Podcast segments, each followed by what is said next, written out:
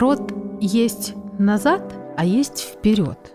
Вот я сейчас подумала, а что надо сделать родителю, чтобы не вырастить психопата? Да, конечно. А мы можем с вами проговорить, вот, Да. потому что, допустим, травматик рождает ребенка, но у травматика родитель один из психопат. Первое, есть ли риск попадания ребенка совершенно случайное воспроизведение того самого рода, да, то есть вот эта цепочка, она может продлиться, если да, то что должен сделать этот родитель или не сделать, а, чтобы не повторить сценарий своего родителя, то есть не свалить его в психопатию. Да. А Вот я как раз так сказать, анонсировала э, этот отсыл, да, как прошлое влияет на формирование и вообще появление психопатии. Это как раз будет ответом на ваш очень такой тонкий вопрос, что делать вперед, что делать в будущем. Да. А ко мне обратился, женщина обратилась с проблемным сыном. Не буду вдаваться в подробности, там был тяжелейший возбудимый психопат парень, 20 с небольшим лет. Агрессор, абьюзер, просто готовый. Вот прям вот, понимаете, можно просто писать с него учебник. И мать глубокий невротик. Она очень нестабильная, она очень тревожная, она очень попустительствующая. То есть разрешает все, Да, разрешала абсолютно, все. Да. И, или какой-то момент она не выдержала и убегала в вот такую внутреннюю иммиграцию, да, там куда-то там, не знаю, замыкалась, а потом опять начинала сочувствовать и все попускать и так далее. В общем, распускать ребенка. Но, понятно, это не на ровном месте. Не потому она, он стал психопатом, потому что она была нестабильна. Просто она не могла выдержать этот напор. И я стала копать, мне стало интересно. Думаю, а что ж там с бабушкой? Потому что там все время фигурировала бабушка. И пришла бабушка, которая рассказала, что ее папа стрелял людей в период репрессий. И можете себе представить вот эту судьбу. Да. Он приходил домой, естественно, совершенно пьяный, потому что невозможно это все было выдержать. И представлял к, к этой голове-то ребенка, этой своей дочки, бабушки, э, наган, даже было это слово, да, не пистолет, а наган. И, в общем, говорил какие-то страшные вещи по поводу матери. То есть понятно, что он был не в себе. Ну, и, понятно, что, сказать, что он там делал, с чем он приходил в свою собственную семью. В результате эта бабушка была тяжелейший травматик. И, конечно, такая, ну, тяжелейший невротик, который воспитала дочку подавленную, э, тоже такую гипертревожную, э, сверхопекающую. Потому что там же логика такая за сверхопекой. Все, что угодно сделаю, лишь бы ничего не случилось. Расшибусь в лепешку, лишь бы ничего плохого не произошло. И человек вот в таком состоянии существует. И у нее появляется такой сын. Вот вам, пожалуйста, логика. Дальше мы начинаем работать. Это мама. Вот видите, я беру сложную ситуацию, не когда маленький ребенок, Да. а когда уже мы имеем психопатического ребенка, такого 20-летнего э, бугая, грубо говоря. Начинает мама работать с собой. Так. Она идет в психотерапию, потом идет учиться на психолога. То есть она все начинает правильно делать. Она выстраивает определенные границы. Она научается говорить нет. Она начинает делить этого сына на э, его и его поведение. Да, ему, но да или нет его поведению. А, Она не как бы закрывает дверь, если он начинает э, свою, так сказать, аб- абьюзивную песню петь, понимаете, там, да, этот дурдом, мат-перемат, и в голову там сковородки, там все было серьезно. А, Она начинает заниматься собой, вот что очень важно – собственным развитием, собственным творчеством, собственным профессиональным каким-то э, интересом, да, и разви- развитием этого интереса. То есть она говорит, вот я не только мать, я человек, женщина, да, и профессионал, и, и личность, и все что угодно. И еще и мать.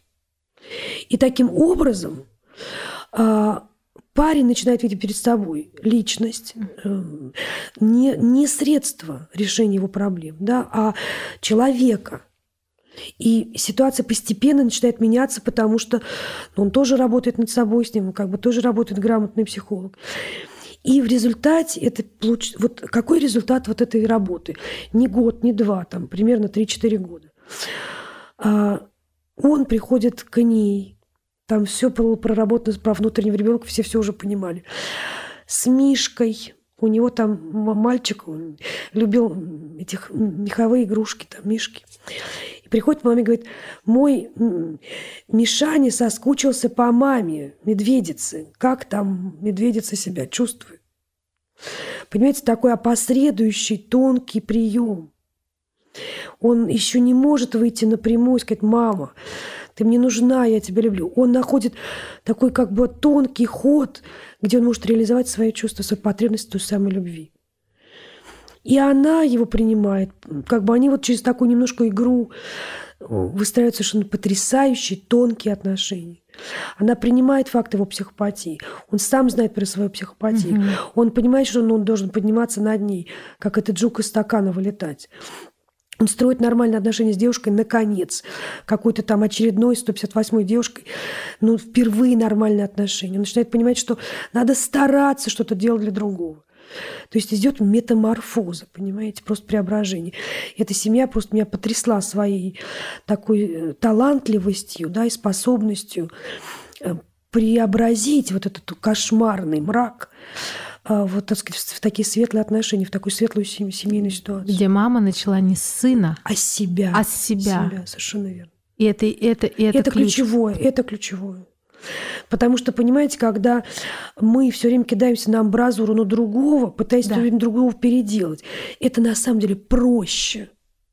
Но он вообще неэффективно. И это неэффективно, Никогда. но безопасно. Но безопасно, Б- да. Бревно в, в, в чужом глазу, то есть в чужом глазу всегда проще видеть, а бревно в собственном поди, посмотри. Да. Вот это трудно, когда мы говорим, а я-то что? А я-то где? А я как реагирую? Почему я так ведусь? Почему я так э, откликаюсь на манипуляции? Почему я так слаба? Почему я так беспомощна? Вот что я могу с собой сделать? И на самом деле это ключевой ход, потому что когда мы теперь говорим о ситуации более, так сказать, такой нормальной, вот рождается маленький ребенок, нельзя раствориться в ребенке, потому что иначе вы будете средством для ребенка. И ребенок не будет видеть личность перед собой, женщину, человека. Он будет как бы потреблять, и он будет привыкать к этому как бы манипулятивному потребительскому отношению. Поэтому перед ним должен быть человек, мать, отец. И он должен быть частью их отношений, частью их жизни, лучшей частью, но частью. Мы ребенка встраиваем в свой да. социум, в свой режим, в, сво- в свою жизнь, да. а не подстраиваемся. Потому что если мы с вами идем в этнические какие-то а, народы, да. А, где очень а, принято женщине положить всю жизнь на детей, а мы там с вами увидим очень много инфантилизма, да, вот в, в, в мужских особенно личностях и так далее, а, с которыми потом очень сложно работать. Это же потому, что если бы мы сейчас говорили с женщинами, мы бы тоже им да, сказали, думайте о себе, потому что какая простая и сложная схема одновременно. Если ты думаешь о себе и развиваешь себя, ребенок, смотрящий на реализованную а, любящую себя маму просто повторяет это образец. Это образец, под который он потом свою копирку рисует, правильно? Безусловно. Но знаете, здесь как бы очень красивый же вот это вот простая глубокая модель возле ближнего как самого себя. Да. То есть, иными словами, я познавая себя, и тут ключевое слово принимая себя, понимая себя, учась себя поддерживать, начинаю также относиться к другому. Я также могу поддерживать другого, ребенка, мужа, близкого, друга, как себя. Потому что если я с собой э, чудовищным образом обхожусь, каким образом я могу в отношении другого вести себя как-то иначе? Тогда я причиняю добро. Понимаете, вот, так сказать, эти э, такие скособоченные сейчас модели, да, как мне сказала одна клиентка про маму, удушающее объятие. Угу. Понимаете, вроде бы любовь. Но у Фрома есть прекрасная работа «Искусство любить». Да? Он так и называет «любовь обладания». Ну вот э, мне, мне очень важно, что вы затронули эту тему этнических таких культурных э, моделей. Дело в том, что мы вообще живем в пространстве, где э, на самом деле традиция вообще как бы, ну, она ушла. И мы имеем ирзац. Потому что, строго говоря, а, культура традиционная, она давала определенные такие модели инициации во, во все. Мне как-то моя подруга подарила книгу про исследования антропологов женщин э, русских, американских, совместное было такое исследование. А, э, деревня первой половины 20 века русская деревня. Угу. Совершенно потрясающая история, потому что а, там такая была э, ритуализация, мифологизация очень важных э, вещей, которые должны э, как бы войти в ребенка через мать, через отца, то есть через женскую родовую линию, через мужскую родовую линию. Не мама, так э, соседка, тетка, бабка, понимаете, не папа, так там кто-то, так сказать, какие-то вот эти мужики этой деревни. Невероятно все тонко и глубоко. А мы же все, мы же видим это все уже такую, знаете, раз, размазанную, рассыпанную картину. Мы не видим то, что было раньше. Я не идеализирую да, прошлое, да, безусловно. Но как бы просто нельзя с водой выплескивать ребенка, поэтому я в этом плане хочу сказать, что все-таки э, в идеале, конечно, в традиционной культуре женщина давала инициацию женского типа, а мужчина мужского. Очень просто, да, там в определенном, определенном уровне там возможностей. Мальчика, например, отправляли в Европу на два года. То есть вот была сепарация простая, незатейливая. До свидания на два года. Угу. Или вот эти военные какие-то э, учения, да, вот эти юнкера и прочее, прочее. Это же инициация, это же муж, мужские игры. Там девочка, которая обязательно музицировала, она обязательно пела, она там что-то, там сказать, делала такие творческие всякие штуки. То есть это какие-то такие вот определенного уровня инициации деревенские инициации, там, э, мальчик обязательно должен был с папой крыть крышу, строить дом, там, э, что-то делать на поле. Это мужские э, штуки. То есть инициация – это соединение с тем же самым родом. Ну, то да. есть, да, инди, идентификация себя – да, в, да, совершенно в социуме, верно. Да, в каком? В интеграции и ощущении, что ты принадлежишь да. к чему-то большему, чем ты. Да, как бы это твой папа, а это твой дед, а это твой дядька, они это могут. И вот если от мальчика, да, и я это тоже могу, я вот могу и так, и вот с топором, и с крышей, и, и с деревом, и с, срубить. Вот оно, понимаете, это не просто, так сказать, ловкие руки там, да, и навыки, и компетенции, а это чувство принадлежности. Как интересно, у нас есть традиция с мамой а, с детства. Я, мы с ней ходили в Большой театр а, на Щелкунчика перед Новым годом. Я сейчас эту традицию продолжила с мужем и очень жду, когда дочка подрастет, чтобы с ней пойти. Вопрос.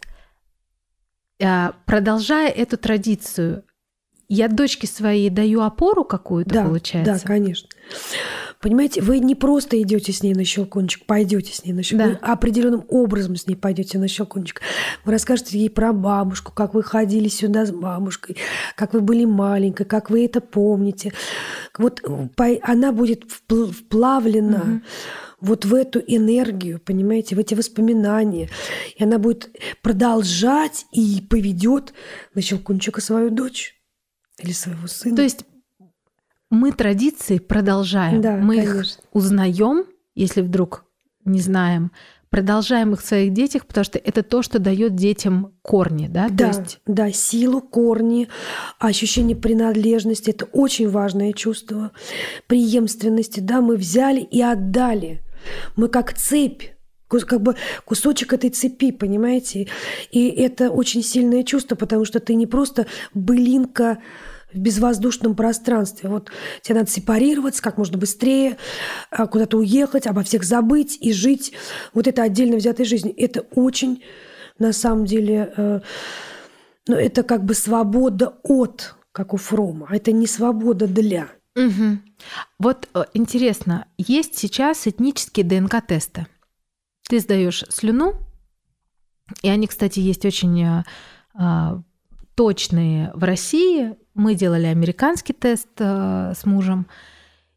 И для меня было открытием, какие-то кровь, а, про которую я знать не знала, то есть я подозревала, что есть там немецкая кровь, на самом деле она оказалась еврейской кровью. И у меня тогда вообще сложился весь пазл моей жизни, каких людей я встречала, почему я периодически все время как-то так или иначе с культурой сталкивалась. Войдя однажды в синагогу, я поняла, что я дома – но я поняла, что я не могу это никому сказать, потому да. что я вообще гойка для, да, для евреев, и я никогда... Но мне было очень стыдно это признать, что я... мне в церкви не так комфортно, как в синагоге, мне понятны праздники, вообще они всегда радуются, у них всегда праздник, каждую да. субботу праздник. И до того момента, как я не увидела этого теста, я правда не понимала. То есть ты немножечко в таком мутненном сознании, что что я себе придумала, почему я да, да, да. иду куда-то, куда, где меня не ждут. Но как только ты видишь эм, расстановку да. твоей, твоего ДНК, я лично выдохнула и поняла, что вот, понятно. Вот, оказывается, вот, в чем дело. Вот мой дом, вот мои корни. И так же, как у меня есть индейская кровь, то есть это э, американцы, которые изначально, да, да, да, да, да, да. высадились, э, изначально племена, которые жили. И я понимаю, что вот она еще. И также, например, там моя армянская кровь. Ваша, да, да, да, да, да. Что интересно, мы когда прорабатывали с моим терапевтом агрессию, мы ушли в геноцид, который был а, и там, и там, и армяне. И, и армяне, но про армян своих и я индейцы. знала. Эту историю я знала. У индейцев тоже геноцид, и у евреев, конечно же, Холокост. А, и мы эм, я пришла с заявлением, у меня никогда нету конкретных целей, я прихожу когда что-то замечаю про себя. Я пришла и сказала, слушай, я больше не могу, я такая агрессивная. Mm-hmm. Я же вижу, что люди по-другому реагируют другие. А у меня вечно надо правду доказать, пойти, значит, на пролом. Всех, значит, тут порушить, всем рассказать, как жить надо. И вообще я тут права. Но я начала замечать с возрастом, что это очень деликатно делают mm-hmm. люди без такой агрессии. Я больше такой не хочу быть. Как мне быть? И мы ушли, ушли, ушли, и благодаря моему ДНК-тесту мы вообще там нашли три геноцида. Причем серьезных очень. Да. Вы, я вижу, что вы киваете, что вы это тоже связываете, как Конечно. и мой терапевт. Мы можем рассказать, как это связано и почему агрессия а, является прямым следствием а, жертвенности и, и является ли вот. Да, ну я бы сказала так, понимаете, не обязательно агрессия. Дело в том, что агрессия как раз совершенно понятно, такой алгоритмичный ход, вполне как в математике. А, вот когда мы говорим, что есть это коллективное бессознательное, это бессознательное рода, на самом деле, а не вообще какое-то, да, всеобщее, как бы, которое тоже есть, то вот что происходило, когда а, конкретных ведь людей, предков конкретных, это не вообще какие-то там люди. Это очень конкретные с именами, фамилиями да. А, определенного возраста, в определенном моменте своей судьбы. Люди теряли дома, там, кого-то убивали, да, насиловали, что-то страшное творилось. Значит, э, какой уровень подавленной агрессии должен был остаться? Но не только агрессия, я вам дам совершенно обратную сторону, связанную со страхом.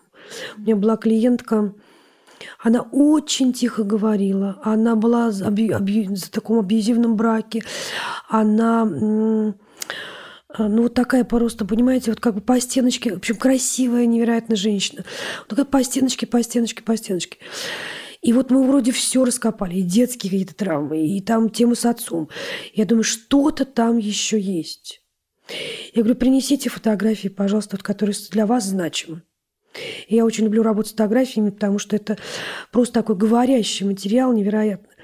И она приносит э, фотографию отца. Я говорю, почему у отца такие грустные глаза? Что за, что за взгляд? Просто, ну, раненый зверь какой-то. Она говорит, а, ну, вы знаете, там очень тяжелое детство. А, он был единственным маленьким ребенком, который а, выжил в огромной семье еврейской в Таганроге когда там просто вот выкашивало все. И она, она приносит мне эту фотографию этой семьи. Какой-то шляпник, понимаете, со, с большим домом, с кучей детей, племянников там. Ну, это, это вот дом и огромная семья, там человек 35-40. Этот один мальчик выживает. За там 2-3 дня, так сказать, э, вот, э, ну, все, что происходило, все мы все это знаем. И я, и у меня сердце сжалось просто. Я думаю, Господи, какой ужас. Ей достался через отца. Это же не про слова. Это про взгляд, это про боль, это про эм, то, как он живет, да, как он относится к жизни. А как он мог относиться к жизни с такой судьбой, понимаете? Когда 30 с лишним человек твоего ближайшего э, семейного окружения истреблены. И это ведь страх, потому что это ребенок. Да. Просто какой-то тотальный на клеточном уровне страх. И он в ней был. И мы совершенно не переформатировали эту историю, мы подняли эту тему, так сказать, Холокоста, вообще мудрости еврейского народа, понимаете, его глубины, многострадальность, избранности. Вот перевернули, понимаете, как бы увидели за трагедией монументальность а, вот этой темы, да, какую-то вечность этой темы и величие этой темы. И она, вы знаете, она как бы совершенно вот, просто преобразилась. Она встала с прямой спиной и как бы себя осознала, что вот она продолжатель этого всего. И она не позволит этому страху уничтожить и ее жизнь. И она просто совершенно изменилась. Поэтому я очень хорошо понимаю то, о чем вы говорите. Э, не могу не сказать короткую, дать реплику. Была у меня девочка армянка, угу которая была оборвана. Вот, э, там же были все эти дела там, в 90-е годы, и беженцы, и, и они так долго скитались, и добрались до Москвы, и поэтому все было оборвано. Она уезжала оттуда девочкой. И мы с ней в результате вышли к Дудуку она стала, она такая тонкая, глубокая, она говорит, вы знаете, я теперь включаю дома армянскую музыку и дудук, и, и танцую кругами. И плать, плакала, говорит, первые дни, а сейчас пою. И это надо было видеть, как она об этом говорила. Красивая армянская такая принцесса просто, княжна. Вот она была вот в таком состоянии скрюченном, потому что на, на этом, понимаете, бе, идея беженц, да. беженцев, ущербности, оборванности, а, оторванности от корней. А тут она их обрела. Как дерево, которое укоренилось в эту армянскую почву. И она говорит, я чувствую, как она... Это так было поэтично.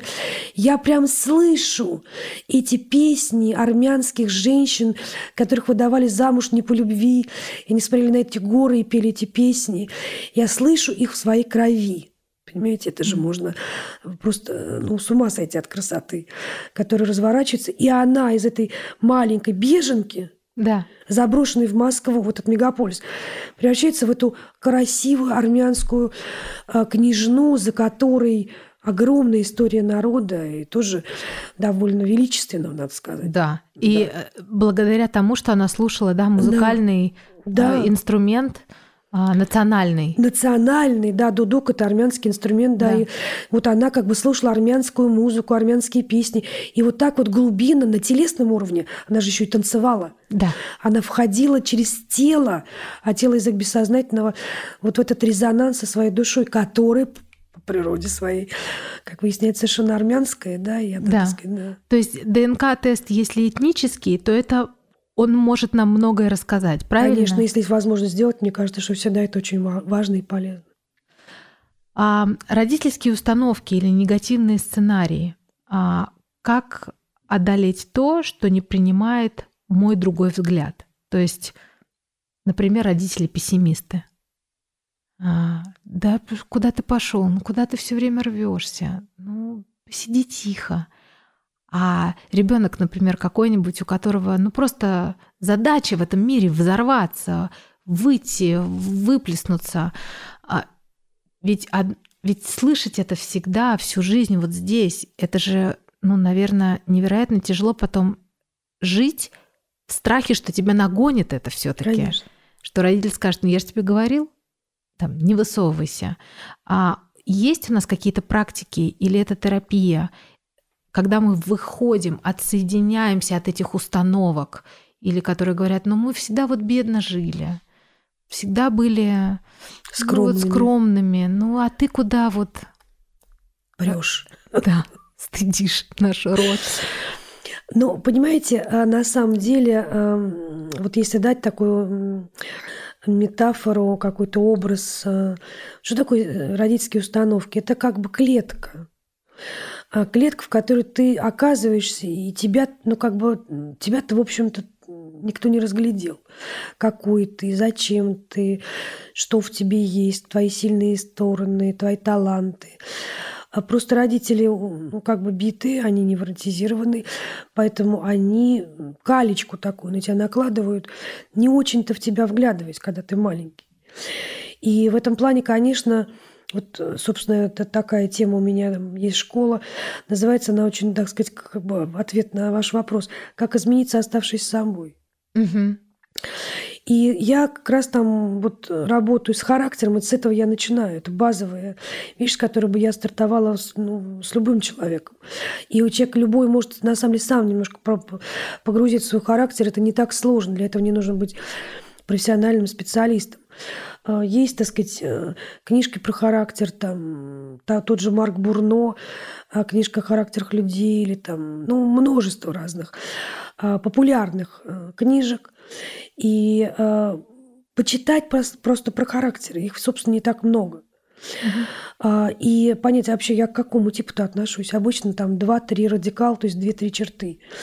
Очень часто, э, например, у тревожной мамы, у шизоидного папы, не считайте, что речь идет о клинике, просто это определенный тип, так сказать, шизоидный, такой аутичный умник такой, живущий в своем мире. Или такая тревожная мама психостеническая, которая все время беспокоится и все проверяет. Рождается ребенок, например, возбудимый. Угу. То есть такой лидер, э, креативный, ничего не боится, любит э, спорт э, какой-нибудь экстремальный и вообще такой бодренький. А, и на него наваливают, наваливают, наваливают. Не, не делай, не, не, не, не иди, а осторожно. Там, вот, свои страхи, Свои да? страхи, свои какие-то, а, на самом деле, как бы засады, да, свои капканы, в общем-то, ставят. И когда этот ребенок вырастает и обнаружит, что у него вообще-то возбудимость-то есть в характере, у него обязательно будет тревожность. Mm-hmm. Потому что мама заразила его тревожностью. И, может быть, даже шизоидность приедет от папы. Но возбудимость-то есть. И это то, что он хочет в себе, то, что он увидел в себе то, что не видят родители. Он говорит, надо же, оказывается, я могу, так действительно, я вот тогда мог, и тогда, и тогда. То есть он как бы возвращает себя себе. Угу. Понимаете, он узнает себя как бы более точно, более правильно, видит себя не глазами своих родителей, а, в общем-то, реальными глазами. Да.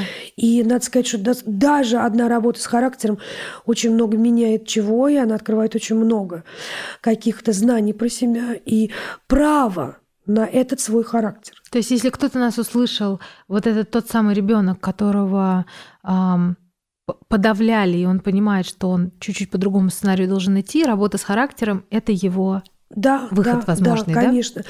Простой, достаточно безопасный.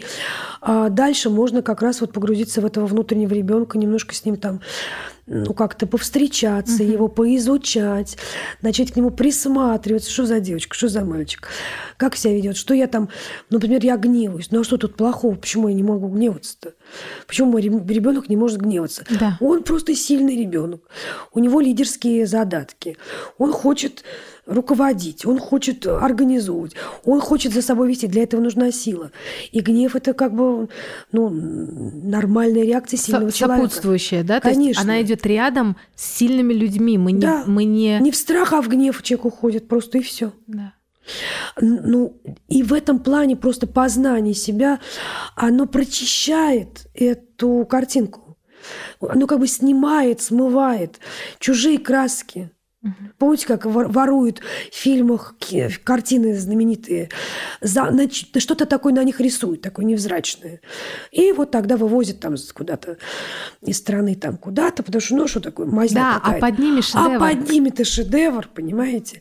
Вот мы смываем эту а, чужую краску, вот эту мазню, да, и под ними это шедевр уникальной судьбы, уникальной личности.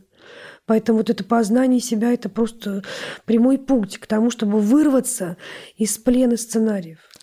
А отец супруга, это я сейчас э, да. сценарии читаю от наших подписчиков, которым, которых они опасаются. Отец супруга бросил семью, ушел в другую. У мужа осталась обида на отца. А как она отразится на браке? На браке? Как э, такая ситуация отразится на браке?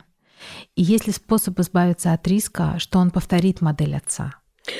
Хороший вопрос, очень правильные тревоги, потому что на самом деле, э, если муж не будет осознавать, э, что происходит, э, велика вероятность, что он будет совершенно бессознательно автоматически воспроизводить, может быть, не до развода, но до чего-то, что в результате к разводу привело, да, то есть будет воспроизводить а, или по прямой, или прямо противоположным образом сценарий отца, потому что отец – это образец. Это то, на что я смотрю, и это то, что я запоминаю. Я могу это ненавидеть, но это во мне уже поселилось. Угу. И э, э, тогда дети, например, пьющих э, отцов не пьют, в рот не берут. Но стоит им попробовать, они начинают спиваться. Там я могу сказать про себя, как для себя такое было, для меня было а, открытие. Меня в детстве наказывали молчанием. Поджимали губки, там по, по двое-трое суток со мной не разговаривали. Я очень хорошо помню, я думала, боже мой, лучше бы наорали, лучше бы там дали по голове. Да. Ну вот так вот час и все. А вот тут вот ты встаешь в этот ад, молчание, отвержение. Это игнором, да, называется? Конечно, да. И это невыносимо. И я думала, никогда в жизни я так не буду себя вести. Не тут-то было. Да. Как только я вышла замуж, как только я наткнулась на первую проблему, я поджала губки и отвернула головку. Я думаю, боже, что я делаю? Что это за кошмар? И стала как-то вот собой начинать, тогда вот начала разбираться. И, ну, как, как тогда еще ничего не знала про внутреннего ребенка. Ну, как могла, преодолевала эту проблему. Да, правильно. Но что можно с этим делать? Если муж, например, не идет к психологу, а жена может аккуратно, аккуратно в каких-то ситуациях сказать, ты очень похож на отца сейчас. Сейчас. Ты прям как твой отец сейчас. Так. Мне не нравится это. Угу. И ты, ты как бы значительно лучше, чем а, сам по себе, чем когда ты копируешь своего папу. То есть сначала соединить, а потом диссоциировать да, прямо у да, него же да, да, на глазах. На глазах. Да.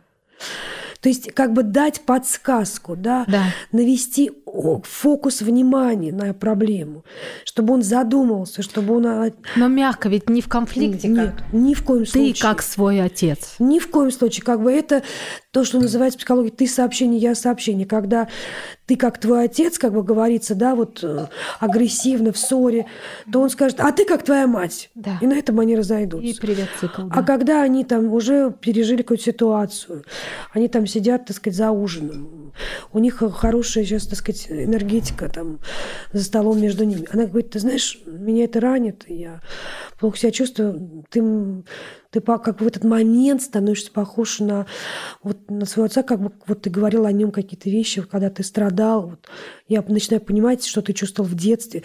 Мягко так, знаете, мудро по-женски. И своих чувств, правильно? А своих я идем. сообщение от себя. Я, мне плохо, я страдаю, как бы я уязвлена. Но тоже, как бы, так сказать, тоже не гипертрофировать.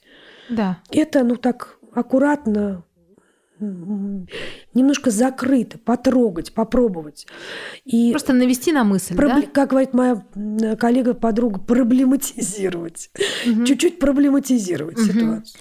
А, еще одна ситуация. Бабушка без мужа, мама без мужа и так далее. Мужчины в семье очень слабые, зависимые люди, за которых нужно принимать решения. Такое отношение транслируется детям и внукам. Как в этом разобраться? Ну, э, это очень широкий вопрос, как бы очень, конечно, трудно на него ответить так вот э, э, детально. А, но я просто как-то пытаюсь уловить, собственно, что стоит за, за этой формулировкой. Как освободиться от этого сценария, наверное. Наверное, да. да Об этом вот, идет речь. Что девушка, видимо, боится, что, что там бабушка, мама без будет, мужа, да. она будет без мужа, и а если есть сыновья, ну это я вот сейчас да, фантазирую да, да, они могут быть такими слабыми, как мужчины. Да, что они будут слабые, зависимые люди, потому что очень властные, как я понимаю, женщины в роду. Да. Значит, когда мы задаем вопрос такого рода, начинать надо только себя, как вы, Ольга, и сказали. То есть что со мной происходит? Значит, если мать сильная, бабушка сильная, девушка тоже будет сильная. Она может не любить в себе эту силу, но она будет выбирать может быть, сильного мужчины, но он с ней не сможет uh-huh. взаимодействовать. Он будет чувствовать ее внутреннюю силу, и тогда на нее будут э, реагировать только податливые такие э, женственные мужчины. И ей они будут неинтересны, но ей будет с ними комфортно, они будут ее выдерживать. Угу. Поэтому э, это не значит, что такой брак плох. Потому что если, например, у такой девушки в характере высокий уровень той самой возбудимости или ригидности, она уже как бы по определению ведущая, лидер. И значит, ей нужен хороший партнер. Но это надо просто все осознавать. Вот когда это осознается, это очень хорошо балансируется. И я знаю прекрасные такие семьи, сильные женщины, мягкие мужчины, ну и чудо живут, и не своих детей. Они все все понимают, договорились и, так сказать, идут так по жизни. Когда это все вытеснено и все происходит бессознательно, mm-hmm. хуже ничего не придумаешь. Вытеснено, это я просто поясню, да. это когда мы замалчиваем. Да, замалчиваем. Когда мы да. не хочу слышать, не хочу знать, все не мое. И я вообще не сильная, и вообще он не слабый, да. и вообще все нормально. Да. Просто жизнь так устроена. Да, и вот да. тогда к сожалению, эти сценарии просто врываются через да. бетонные двери. Да, они прям стоят у нас в центре нашей жизни. Да. И мы все ходим да, вокруг, вокруг. хороводы водим. Кстати, у меня сейчас э, пойду опять же не по сценарию нашему. Семейные тайны. Это же очень важная и эм, вещь. Да, согласна. Что делает семейная тайна с предком, с потомком? Перефразирую. Что делает семейная тайна с потомком и почему семейные тайны никогда нельзя сохранять. Умалчивать. Умалчивать. Угу. Что происходит с психикой ребенка, от которого что-то скрывают? Очень простой пример. Замечательный, во-первых, вопрос. Ольга, спасибо большое за него. Когда ребенка усыновляют и не говорят, что он усыновлен. Да, это, это самый лобовой да, пример. Да. Значит, могу дать просто примеры своей собственной практики. Э, семья, э, трое детей, а один из них удочеренная девочка. И э, это вообще феноменальная история. Кроме нее все знали, что она удочерена. Мало того, ее брат и сестра знали. И мама мне говорит, вы знаете, у меня вот такая ситуация, я вот думаю, вот вообще сказать, не сказать. В общем, эта девочка уже учится за рубежом, и а у нее какие-то там проблемы в отношениях, она говорит, может быть, это важно. Я говорю, это не просто важно, да. это жизненно важно. Я говорю, что вы, что вообще вы делаете?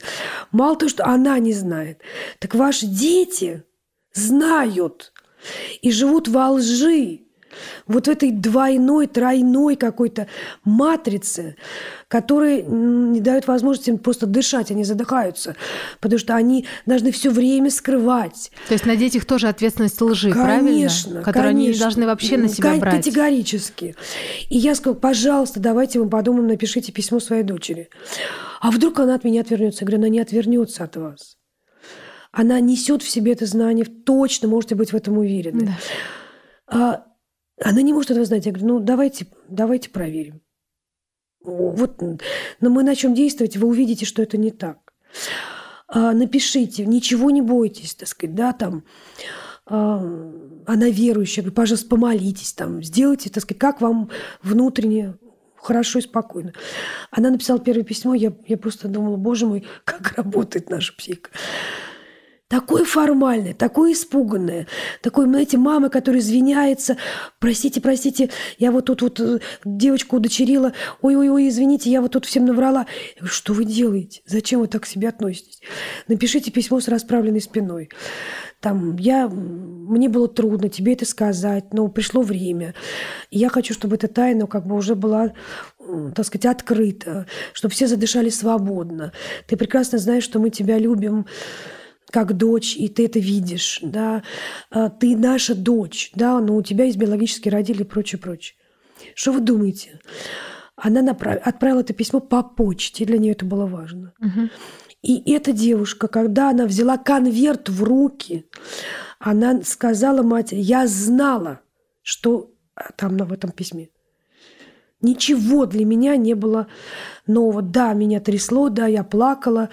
Для меня это было потрясение. Но я знала, о чем там будет. Как психика, как на психику детскую влияют, в принципе, тайны, которые умалчиваются от ребенка?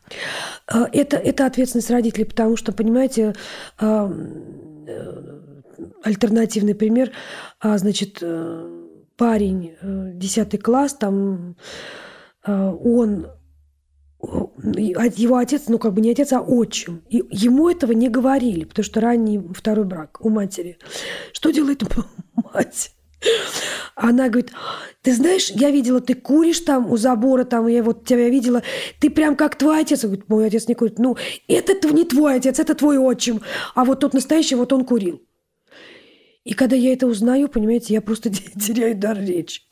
Потому что это же важно, как говорить, когда говорить, в каком возрасте говорить, в какой ситуации говорить. Например, там ребенок, э, вот а, а папа не папа, а отчим. Значит, папа вдруг объявляется, говорит, я хочу, чтобы он знал, что я вообще-то у него есть. Мы разрабатываем с мамой сценарий, как это делается. Мы идем в ресторан, значит, ребенок там весело, так сказать, щебечет, ему хорошо. Он погружен парню 7 лет, в хорошую атмосферу, да, сидит э, э, отчим, который, собственно, папа для него, и должен подъехать папа. Да.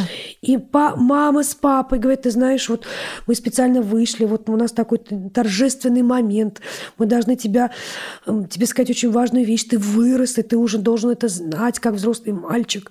То есть это все а, как бы очень э, как бы облекается в значимую торжественную форму.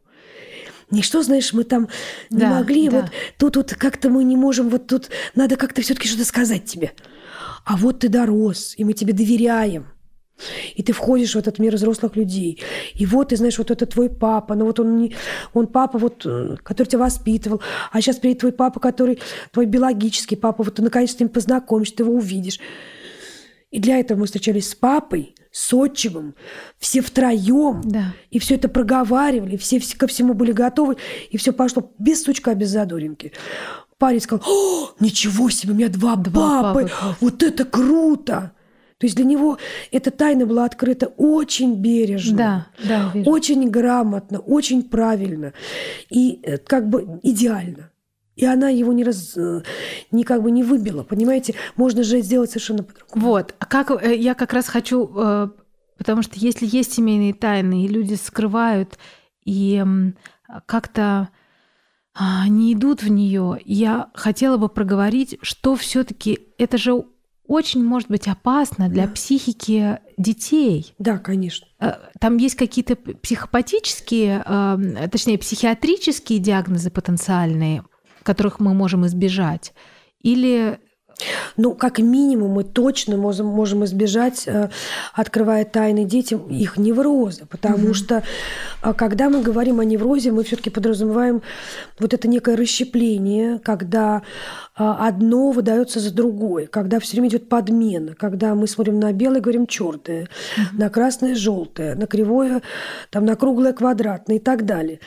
И если ребенок все время чувствует, а он не может не чувствовать, что что-то там, что-то не то, что-то не так, он обязательно это эмоционально переживает, но он не может ничего объяснить. И он вытесняет. Он это блокирует, рационализирует, как-то пытается как может своим маленьким мозгом объяснить. И это э, скелет в шкафу, он громыхает. И он пугает. А это всего лишь какая-то история, которую можно совершенно спокойно а как-то актуализировать, mm-hmm. проговорить и, и закрыть эту тему. И никаких скелетов, понимаете, там не будет громыхать. Это свобода, это доверие, это отсутствие тревоги, потому что такие вещи порождают в детях именно тревогу, потому что они не понимают, что-то не то, а что непонятно. Чувствуют же метафизически. Да, опять же, вот да, глубина мы даже можем не, не метафизически, на уровне бессознательного, mm-hmm. просто чувствуют, считывают напряжение. Это страшная вещь, когда там, понимаете, там развелись и вырезают лицо отца, там, отрезают фотографии. Это, это, это часто. И если бы я не видела это через своих клиентов, я думаю, что это какой-то бред, но это, это частая практика. Понимаете, кто твой отец? Кто мой отец? Это не твое дело. Это вообще не важно. Я не хочу это вспоминать. Как это вообще возможно? То есть, да, он был, он всплыл. Да, ДНК же не вырежешь но... из тела. Но если бы можно было ДНК извлекать, ну, это да. одно дело. Но ведь получается, что никогда не Никогда не замалчивайте историю рода, потому что она Ни ваша сила. Случае, да. А если вы ее замалчиваете. Это, это не просто препятствие, это не просто невроз, это может быть прерванная судьба. Mm-hmm. И дам еще один пример такой про прерванную судьбу. Работал с молодым человеком. Он знал, что э, ну, как бы он, он живет с отчимом, так сказать, никакого, никто ничего не скрывал. Но маме было неприятно, когда она, он говорил об отце или спрашивал об отце. Она категорически не хотела ничего о нем знать. И парень рос с ощущением, что он обижает маму, когда задает этот вопрос. Он не хочет ее обижать. И он табуировал тему своего отца. Но надо понимать, что этот парень брутальный мужик такой, знаете, альфа-самец. Угу.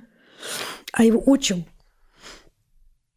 ровно наоборот – такой вот нежный, мягкий. Мать такая же мощная, потому они расстались с отцом этого парня, потому что два мощных, сильных человека не удержались в браке. И она себе взяла вот такого, ну, такого вот э, женственного, такого деликатного, тихого, такой интеллигент в беретке. Угу. И а, с парнем были проблемы с этим мальчиком, потому что, ну, это был юноша уже, как бы не мальчик, потому что он же себя идентифицировал-то с отчимом, а он не такой. И когда я поняла, в чем суть его проблемы, сказала, слушайте, а вы не хотите найти своего отца? Вы же все живете в одном, в одном городе. Ну, вы, вы знаете, мама же расстроится. При чем здесь мама? Это же вы вам 20 с лишним лет ну, как бы, ну, не трогайте маму, уберегайте маму от этой информации. Но это же ваш отец. Как это возможно с ним не встретиться? По, по крайней мере, попытаться. Он встретился со своим отцом, и он сказал, вы знаете, я понял, как, как кто я. Да. Я понял, куда я и зачем. Я увидел того, на кого я невероятно похож. Сильный, волевой, мощный мужчина, ничего не боящийся, идущий вперед. Мало того, у них а профессия одна. Врач и врач. Отец врач, и он врач. Поэтому. И получается, что этот парень, как я бы представила, Встал крепче на ноги. Не просто крепче, он встал на ноги. Встал, да, это он да. просто не стоял на ногах. Он, когда мне рисовал какие-то образы себя, это была такая птичка, порхающая над городом. То есть ножек нет, да, крылышки есть, а ножек нет. И вот когда он увидел своего отца, он стал таким, знаете, монументальным молодым мужчиной, который просто вот врос в землю другой образ. Потрясающе. Поэтому вот, вот это простая иллюстрация вот того, что тайны вещь очень небезопасная. Небезопасная. Как в эти сценарии отношений на расстоянии или в разъездах? Что пишет девушка? Всегда нахожу себе парня, живущего в другой стране, в городе, или стремящийся переехать внезапно. А, переезжает э, а, я переговорю. А, всегда нахожу себе парня, живущего в другой стране или городе или который стремится переехать. Вот в данный момент, когда она его начинает встречать или встречаться с ним. А такого не было у моих родителей, они вместе со школы, но чего нельзя сказать о моих бабушках, дедушках и прабабушках.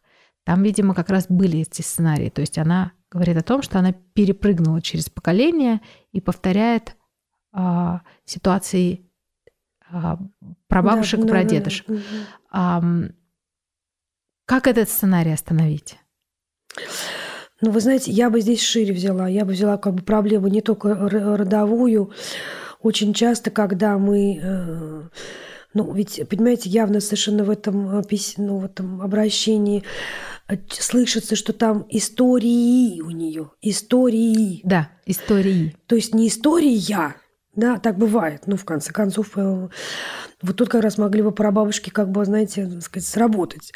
А когда у нее истории, то я бы стала копать совершенно другую сторону, я бы стала копать в то, что она просто боится строить отношения. А вот эти расстояния, понимаете, в другой стране, приезжаем, уезжаем, такая безопасная такая история. Вот э, любишь, но на расстоянии. Вдруг не получилось. Вдруг не Ну, получится, да. это называется. То есть подсознательный страх войти в отношения, да, укорениться. Вот я бы стала туда копать, и я думаю, что там что-то есть. То есть не уйти, не- э, как раз не искать оправдания своим неудавшимся отношениям, а понять, почему ты не хочешь, чтобы они... Да, да. И, хочешь ли ты на самом деле глубинно, не Да, боишься ли ты на самом деле вот этих отношений? Так бывает, это очень частая ситуация. На сознательном уровне мы думаем одно, а бессознательно мы делаем все наоборот. Мы как бы избегаем.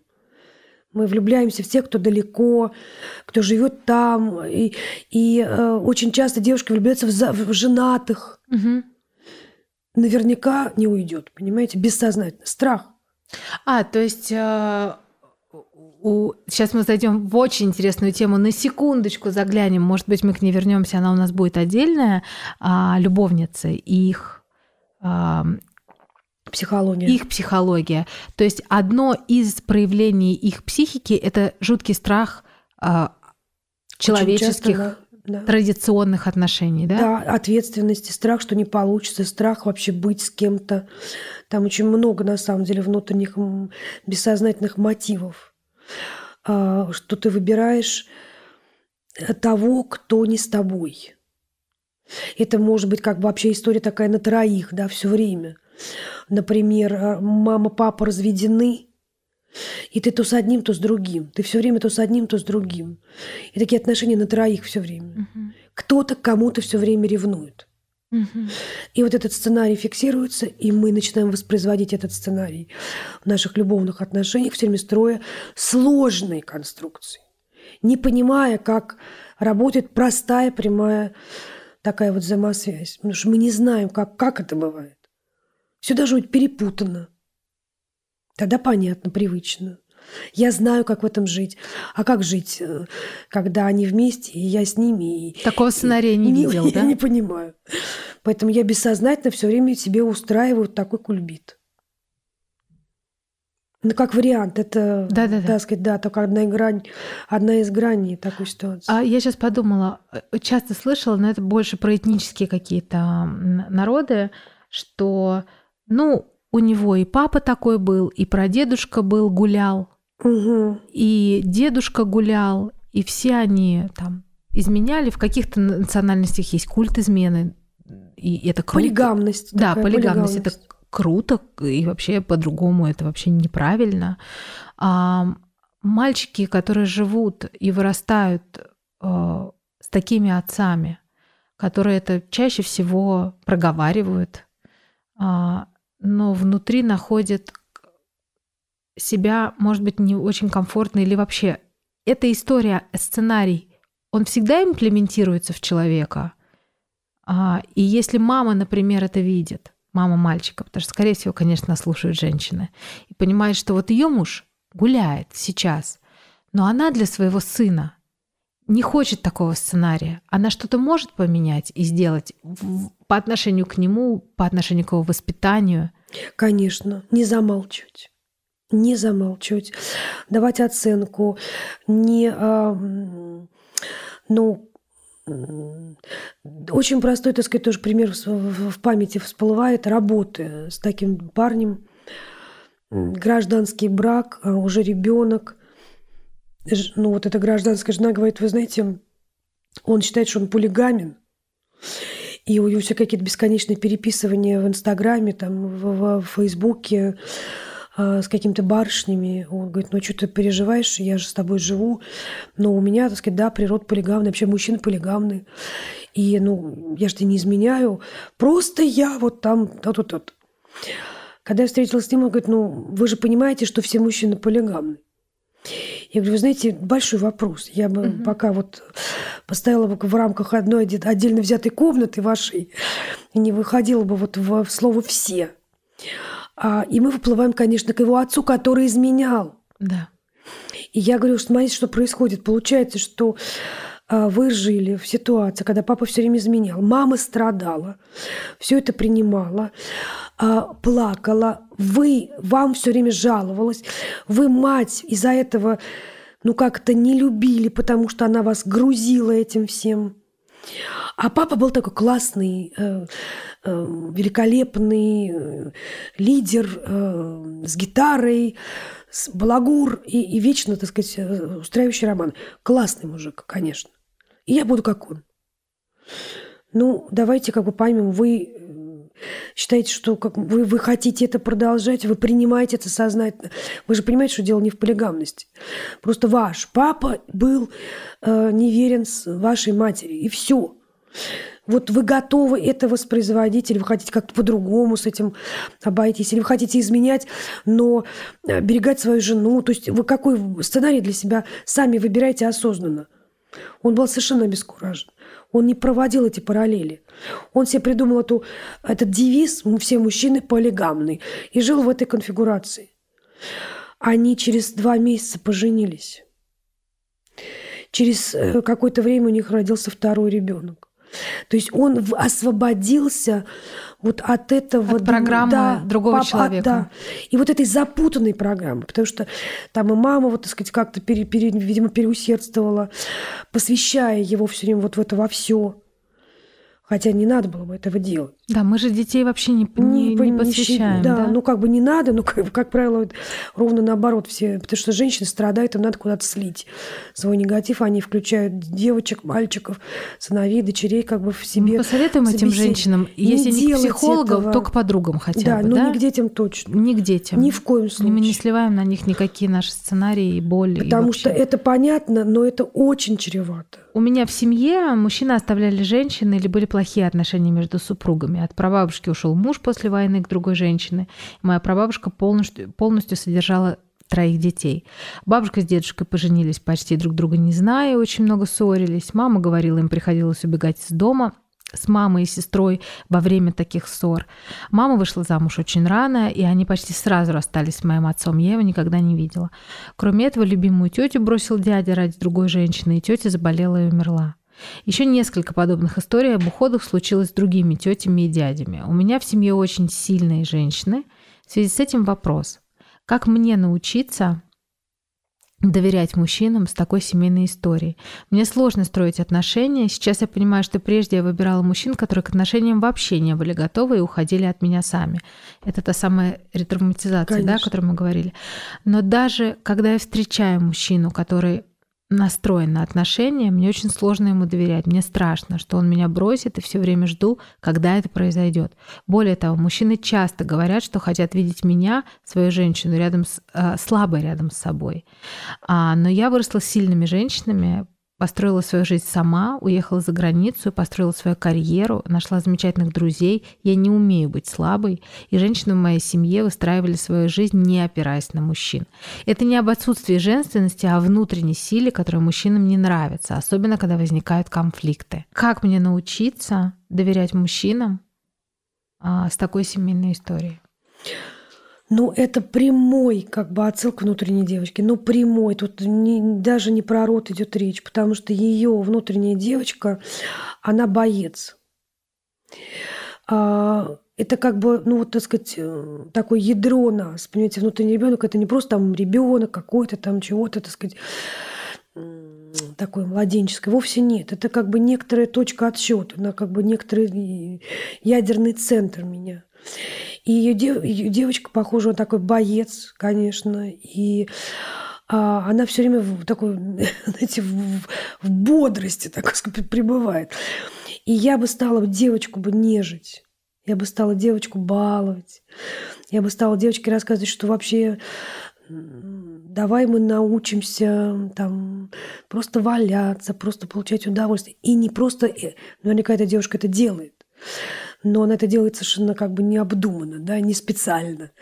А вот именно к этому ребенку я бы стала все это разворачивать, все, что она и так, наверное, всякие там массажи и прочее, прочее, женские маленькие радости. Котик, это для тебя. Тогда эта девочка расслабится. Вместе с ней. То есть Да. ее все время звать в эту свою... Да, да, женскую какую-то историю. Потому что недоверие – это детское чувство, не взрослое.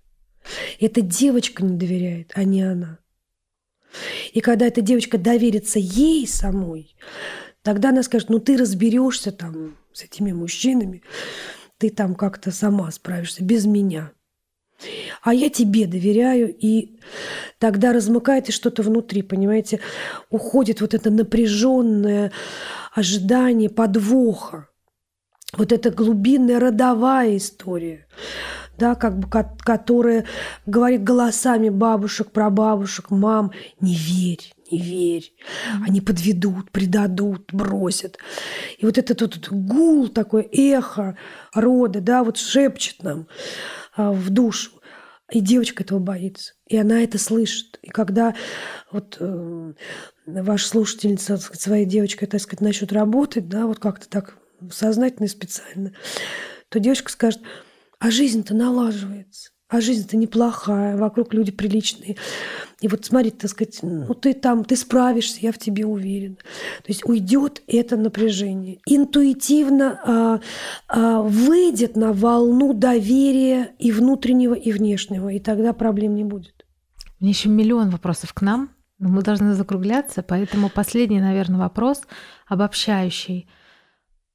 Насколько мы смотрим на силу рода, что она нам говорит и, и почему нам так важно все-таки ее узнать? Спасибо, очень красивый вопрос. Такой действительно хотелось бы подвести какой-то итог. А, Человек, э, как красиво сказано в одном богословском труде, это страна, протянутая сквозь миры.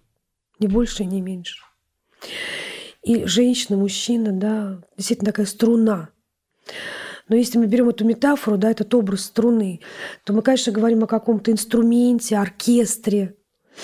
И у, у рода есть своя музыка, своя мелодия, внутренняя, глубинная.